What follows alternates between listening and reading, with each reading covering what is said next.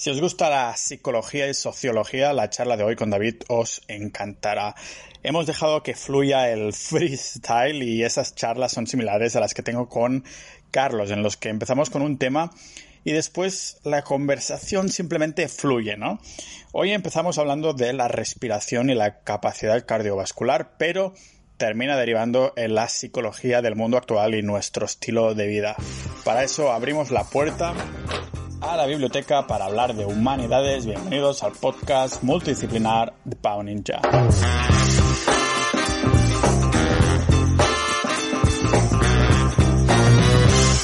Pau, te quería comentar que estoy usando un cacharro que se llama un incentivador volumétrico.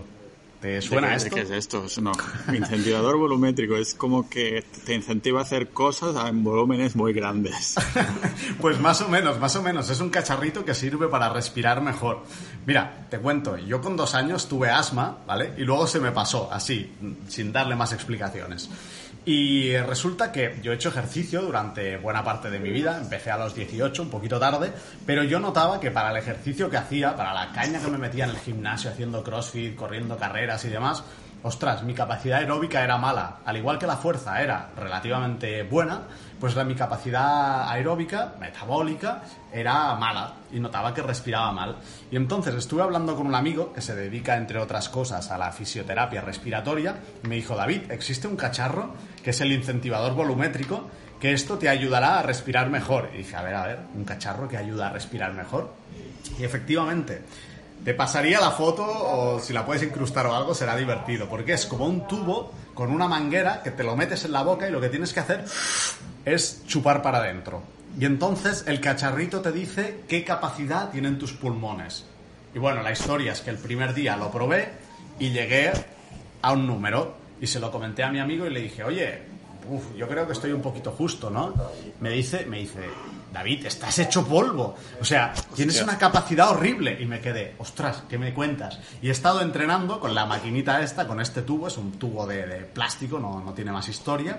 Y ahora estoy recuperando mi capacidad respiratoria. Y nada, te quería contar esto porque es como un gran logro para personas que no respiran bien, que respiran de manera muy superficial. Puede ser algo interesante el, el pues practicar yo... esto.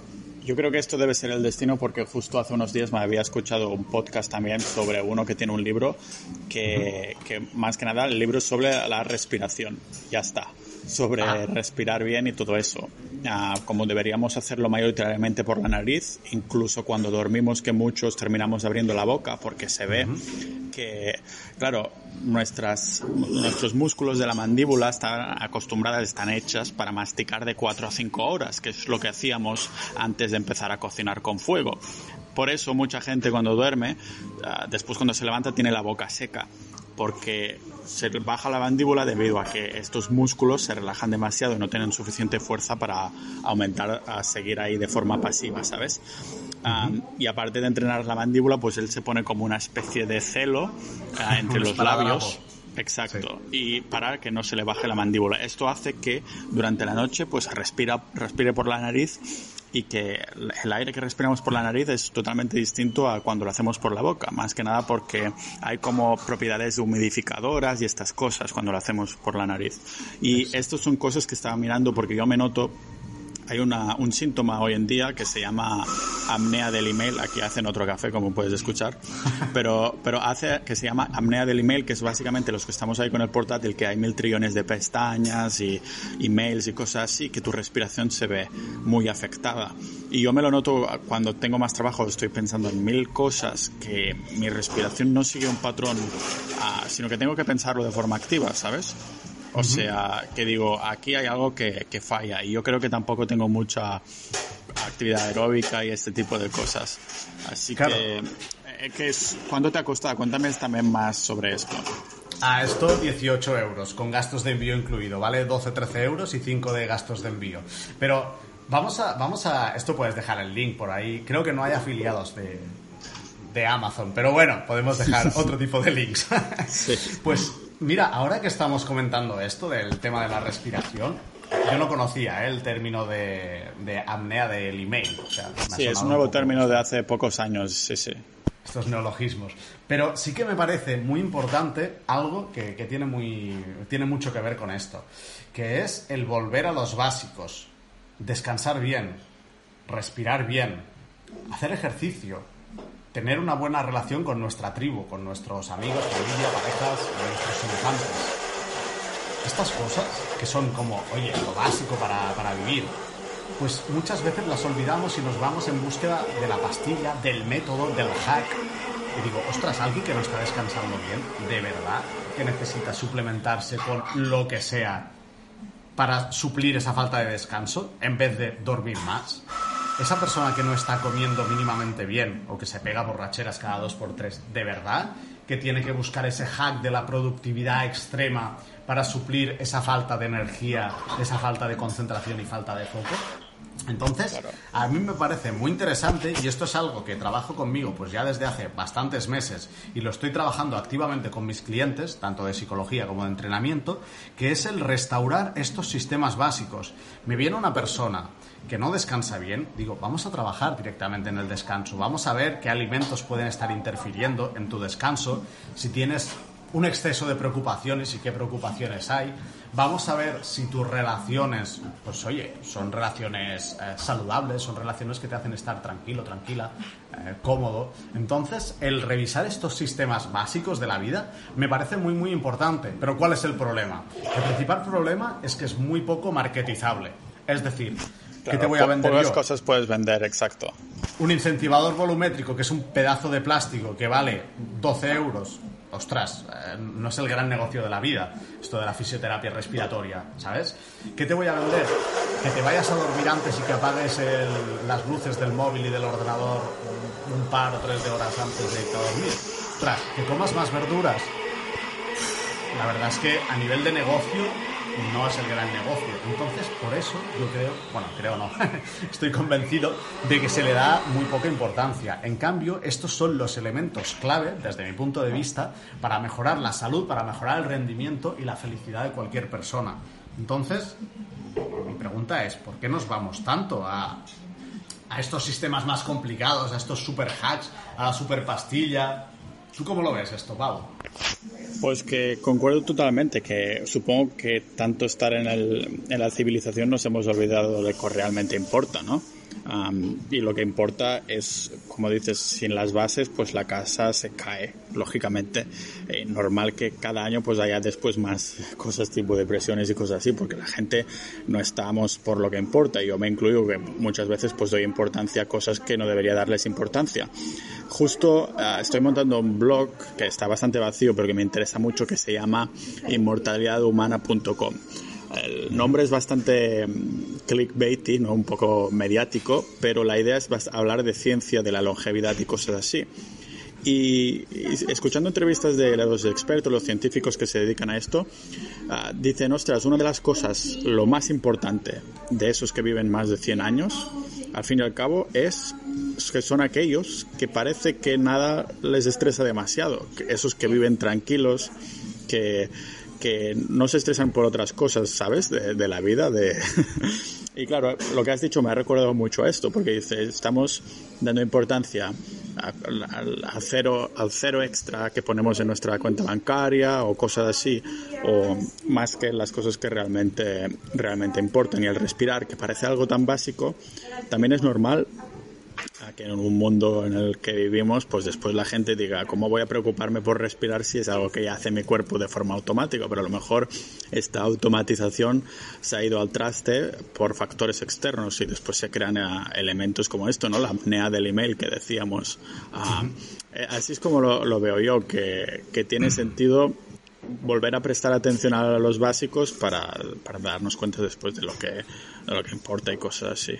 Exactamente, exactamente. Y mira, yo creo que esto también viene relacionado porque tenemos las necesidades cubiertas. Es decir, ahora, ostras, la mayoría de gente, todo el mundo, espero, que esté escuchando pues este podcast, tendrá sus necesidades básicas cubiertas. Tendrá un sitio donde, donde vivir, donde dormir, tendrá un plato de comida en la mesa y tendrá aire para respirar, más o menos puro, dependiendo de la ciudad donde viva.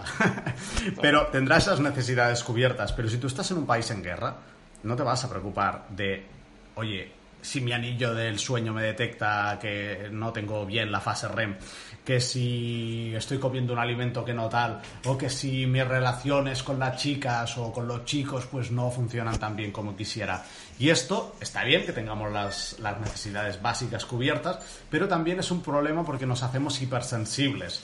De hecho, a nuestra generación y sobre todo a las generaciones que, van viniendo, se las conoce como la generación copito de nieve. O sea, cualquier cosa, una pequeña brisa de aire les destroza. Un comentario negativo les destroza. Y esto es fruto de uh, eso, de no saber aceptar, de no saber tolerar pues el fracaso, la frustración, de no saber ver que, oye, en la vida también hay cosas que son dolorosas.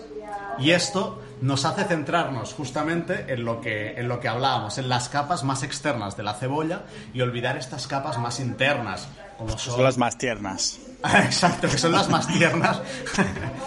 las más sí. tiernas y las más importantes. Están a tope, precisamente, ¿no? Son precisamente las capas externas las que nos hacen llorar.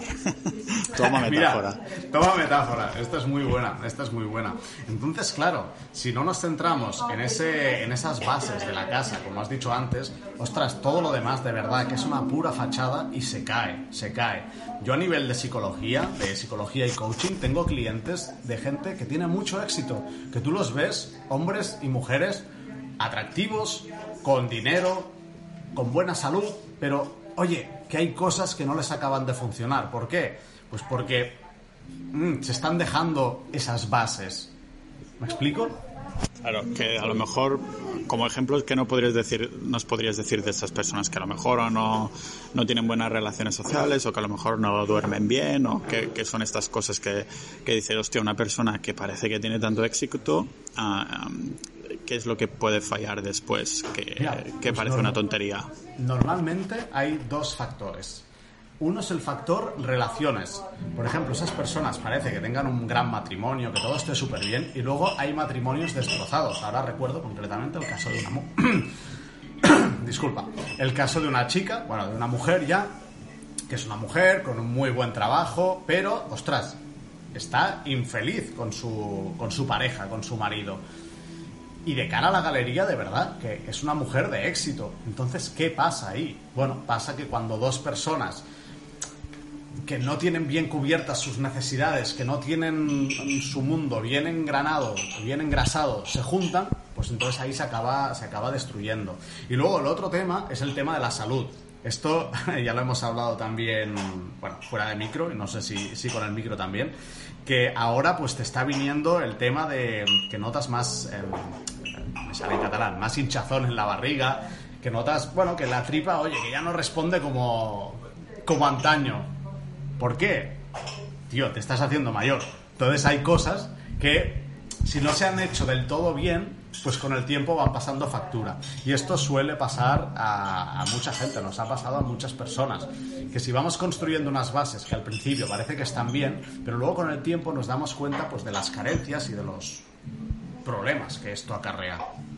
No sé si me he Sí. explicado. Sí, sí, te has explicado muy bien. Am, ya sé lo que quieres decir. No sé, es algo que ya me has remarcado algunas veces, ¿no? Porque esto lo viviste tú también, de que, ostras, el cuerpo después pasa factura y realmente eso que dicen de no te das cuenta de lo que tienes hasta que lo pierdes. Totalmente. Que estos meses, cuando me he notado con tan poca energía, parece mentira que yo daba por hecho el hecho de tener energía o de estar activo totalmente y después solo por estar así anímicamente ya pasa factura de una forma muy muy Drástica. co- sí exacto Ah, entonces claro después por eso das quieres volver a las bases, ¿no? Porque te dices, me he olvidado de las bases y ahora veo cuando lo pierdo lo realmente importante que es. A ver, lo mío por suerte, espero es revertible, ¿no? Con un poco de cambio de dieta, dieta o estilo de vida. El problema es esto, que después dices, joder, am, lo daba por hecho y ahora que lo he perdido, am, ¿qué voy a hacer, sabes? Am, por eso es, es importante después volver a estas bases y cosas así. 100%, 100%. O sea, lo valoramos justamente cuando lo perdemos o cuando vemos que lo estamos perdiendo. Y mira, te diré una cosa, en el tema de la salud, ah, entre comillas, y depende del caso, es relativamente fácil porque hay mucha información y hay muchos buenos profesionales, pues que, al final tenemos información de calidad y podemos ayudar a la gente, ¿vale? Pero hay un punto que es mucho más crítico y mucho más complicado, que es el, el punto de las relaciones, de las relaciones humanas. Ahora las relaciones son mucho más líquidas, son mucho más mm, yo qué sé, tus abuelos, por ejemplo, se planteaban el divorciarse, el irse con una persona, con otra. No, era, Ni te mucho conozco, menos, claro. te conozco y estoy toda la vida contigo y ya está. Y genial, y había matrimonios muy bien y otros que no tan bien y demás.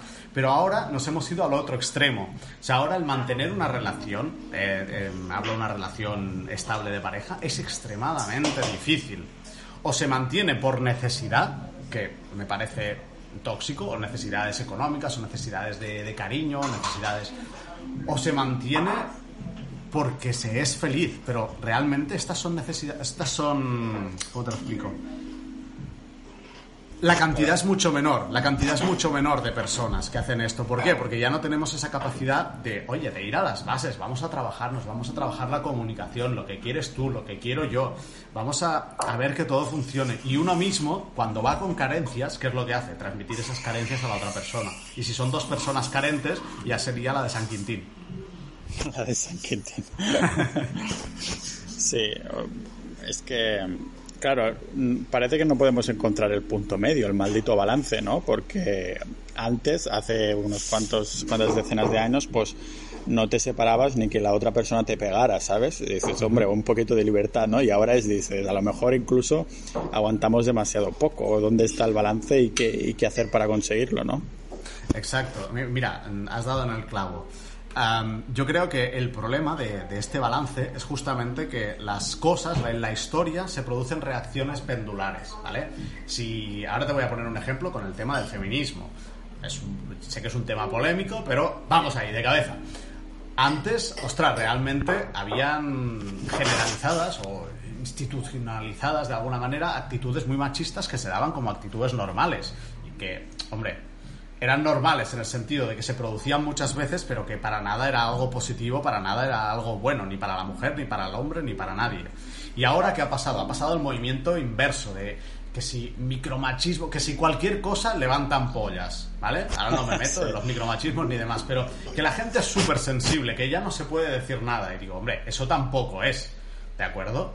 Que incluso, incluso por tener las piernas un poquito abiertas en el metro, ya eso, eso ya, lo- ya es un micromachismo, joder. tío. Exacto, exacto. Yo vi un vídeo de una mujer que le tiraba, no recuerdo si agua, a hombres que tenían las piernas abiertas. Incluso cuando no estaban molestando a alguien. Bueno, eh, entonces a lo que me refiero es esto, que todo es pendular. Nos hemos ido pues de, oye, voy a estar eh, junto a una persona a la que no quiero, la que realmente no me gusta y, y no quiero estar con ella, ¿vale? Sería yo que sé el caso de nuestros abuelos, si no estaban bien, o sea, esa generación me refiero, a una generación que algo me importuna, algo me molesta, y no necesariamente de esa persona, ¡boom! Pues ya lo dejo, ya salgo, no tengo esa capacidad de, de aguante o de ver más allá y decir, oye, esto es una mala época. Es como decir, yo hago ejercicio y, ah, tengo agujetas, uy, dejo de hacer deporte, que esto es malísimo. Entonces yo creo que está ahí el punto, que falta capacidad de, ah, bueno, de aguante, pero sobre todo de hacer cosas a largo plazo. Y esto, por ejemplo, se puede aplicar a los negocios. Tú lo sabes perfectamente. No hay ningún negocio o casi ningún negocio que, oye, en dos días va y lo tengas. Si tú ahora creas un negocio en una semana es porque has estado durante meses o años ya creando otros negocios, otras cosas, pero hay un background, hay una experiencia previa, cosa que no hay en, en el terreno de las relaciones o en el terreno de, del crecimiento personal, en este sentido. Sí, yo también creo que tú has dado en el clavo, o más bien en el calvo, en el David Calvo. Estaba pensando, Pau, la madre. Porque, porque justo dices que no hay esa paciencia, que somos demasiado fácilmente cambiables, ¿no? Que ah, no, no hay esa paciencia y es casualidad después que todos estemos cada vez más enganchados en las redes, haciendo, abriendo am, pestañitas, cerrando, encanta. con sonidos, con sonidos en el móvil, que de pronto cojas el móvil y tengas esas am, salidas de dopamina en el cuerpo y todo eso, que cada vez es más difícil encontrar a alguien que no lo tiene activo, no tiene los sonidos activados o no lo veas en el metro ahí a la que le digan alguna cosita, que somos muy fácilmente reactivos, ¿no? Nuestro cerebro está cableado a nivel biológico para el corto plazo. Es decir, tú estabas por ahí en la selva y tenías que comer, no pensabas en qué ibas a comer el año que viene. o si tus, si tus habilidades como cazador iban a mejorar. No, pensabas en comer ese día o a lo sumo al día siguiente, ¿vale? Entonces nuestro cerebro está cableado para que estos impulsos a corto plazo nos sean altamente estimulantes.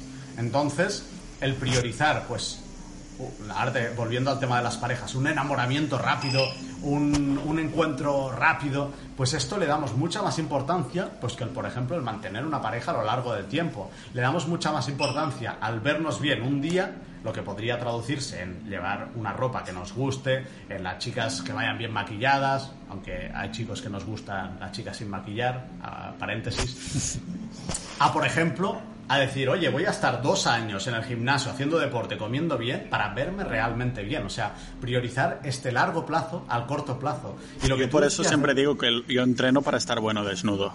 Así me gusta. Mira, mi madre me dijo una frase que ella no recuerda, pero yo sí que la recuerdo, que me dijo, David, que tú estés más guapo desnudo que vestido. Y yo, sí señora. Y, bueno, por eso tiene mucho que ver con esto que, me comentas. Y, y, el tema es este, que tenemos el cerebro cableado a nivel biológico para el corto plazo, ¿vale?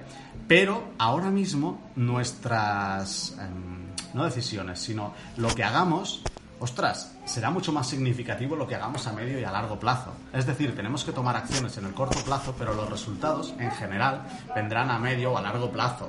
Lo que decíamos, a nivel empresarial, no vas a crear una empresa, un proyecto en una semana, en dos semanas. No, hombre, no. Y si lo creas es porque antes has creado 10 empresas y 9 te han fracasado. Con una relación de pareja, lo mismo. No vas a tener tu mejor relación de pareja así pim pam. No, vas a tener que invertir tiempo, energía, que, que escuchar a la otra persona. Entonces tenemos que ir en contra de nuestra biología y eso para el cerebro es duro. El cerebro dice, ¿qué cojones? Disfruta ahora, echa un casquete, ah, ponte a ver Netflix. Entonces debemos luchar contra un impulso biológico nuestro. Esto es muy duro, ¿eh? No solo con uno, sino que con muchísimos. Por eso Nos, nos, llaman tanto la atención los dulces y las grasas, ¿no? Porque antiguamente, pues cuando te encontrabas con un árbol de, de cualquier fruta, ah, pues la, la, opción más inteligente era atiborrarte a más no poder, porque si no sabías que habría una manada de babuinos que se meterían todo y eh, esa era un encuentro puntual que hacías y tu cuerpo por eso tiene esos estímulos, ¿no? Para incentivar, incentivarte a, a, darte por ello. Claro, ahora abres la nevera o vas a cualquier cafetería y dices, hostia, lo tengo todo aquí a mano, ¿no? Es normal que después te llame tanto la atención. Pero, ¿cómo luchar contra esto, no?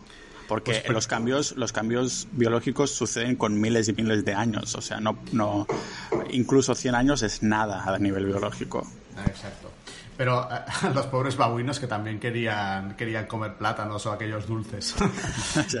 Pero el tema es que antes era más una competición, o sea, realmente era una competición por los recursos, por los recursos a nivel de alimentación, los recursos reproductivos, incluso por la propia supervivencia. Y ahora no, esa competitividad se ha reducido, se ha reducido dramáticamente, ¿vale? Drásticamente. Pero eh, nuestro cerebro, como, como bien has dicho, sigue estando cableado para eso. Entonces, un punto que me parece muy importante para frenar esto es justamente el darse cuenta. Si yo me doy cuenta cuando voy a la nevera que ni tengo hambre, ni me conviene nada comerme ese pastel de chocolate, que, que, por cierto no tendría que estar ahí en esa nevera, pues entonces oye, si yo me doy cuenta, ya le estoy dando un, punto de, awareness al cerebro, de, oye, date cuenta de lo que está pasando. Y nuestra parte más consciente, si la tenemos bien entrenada, puede frenarnos. Puede frenarnos, entonces decimos, eh, ¿qué estoy haciendo? Mira, te voy a compartir una, técnica. Ay, Dios mío. El fumar me va a matar. No, es broma, ¿eh? que no fumo. Ah, una técnica que se la escuché a Romo Alfons, el, el SEO. Lo conocerás, ¿no? ¿Te suena? Sí, yo sé. vale, pues que comentaba que para evitar entrar en Twitter y en Instagram y en las redes sociales de manera compulsiva, lo que había hecho en el móvil es crear una carpeta que se llamaba Impulsos. Y ahí tenía, pues, Instagram, Twitter y tal. Y cuando sentía el impulso automático de entrar ahí, tenía que hacer el paso intermedio de entrar a esa carpeta. Y al verla, ya muchas veces se frenaba y yo dije, ostras, vamos a probarlo. Y llevo como una semanita así y de verdad entro muchísimo menos a las redes. Ahora estoy entrando un poco a Instagram por bueno, la, la, campaña hasta que estoy lanzando, pero de verdad, los impulsos se reducen. Entonces, el poner un paso intermedio es una buena estrategia. Por ejemplo, si tú te dicen algo y tú tienes tendencia a reaccionar rápido, te envían un, un tweet ah, más agresivo que tú tienes ganas de contestar, pues ponte una norma. Contesto en 15 minutos, no antes de 15 minutos. Entonces seguramente vas a contestar mejor, con más calma y demás. Que ves un artículo en Amazon súper interesante. ¡Guau, qué guay! Voy a comprarlo. 15 minutos y piénsalo bien. Y muy probablemente no lo comprarás. O si lo compras, lo comprarás. Es precisamente también lo que digo cuando hago los capítulos sobre mi minimalismo ¿no? y el, el, consumismo y estas cosas. Además, también ayuda, por lo que veo, tiene sentido ¿no? que en vez de una carpeta que se llame redes sociales, uh, si pones impulsos, dices que esto es negativo, ¿no? O puedes poner una, un emoji del veneno o la calavera o algo así. que digas, cuidado. Sí, exacto. Por eso, es, me parece muy buena estrategia. Yo utilizaba el Freedom, que es esa, ese software que simplemente te lo bloquea. Y me di cuenta sí. que nada, en una semana ya ni, ni abría la pestaña para abrir el Twitter, porque antes lo hacía sin pensarlo. Claro, antes era un automatismo, entonces nuestro cerebro está programado para ahorrar energía y entonces crea estos hábitos, crea ya un automatismo de decir, pues voy a abrir el Twitter. Tú podías sentir estrés por lo que fuera, porque, sé, porque otra pestaña tardaba mucho en abrir y pum, y automáticamente abrías Twitter. Y el poner una red, un espacio en medio como era Freedom, la aplicación esta, pues oye, realmente te frenaba ese impulso y al final tu cerebro se acostumbró a decir, oye, cuando me siento ligeramente estresado o, ligeramente aburrido, pues no voy a ir a Twitter. Esto es una muy buena, una muy buena idea. De hecho, yo también descubrí Freedom gracias a ti, compré la licencia Lifetime y estoy encantadísimo. Sí. David, con esto yo creo que ya me das bastante que pensar en qué título voy a poner este podcast y también a la, a la audiencia, a los oyentes, han bastantes cosas que pensar y seguro que tienen cosas que decir en comentarios y estas cosas. Así que Perfecto. si quieres los dejamos aquí para que no se um, atiborren de demasiada psicología y se pueda pensar todo en calma, que por eso eso es lo que decíamos hoy, ¿no? Paciencia y, y balance. Así que nada, muchas gracias y nos vemos en la próxima. Nos vemos a la próxima, Pau.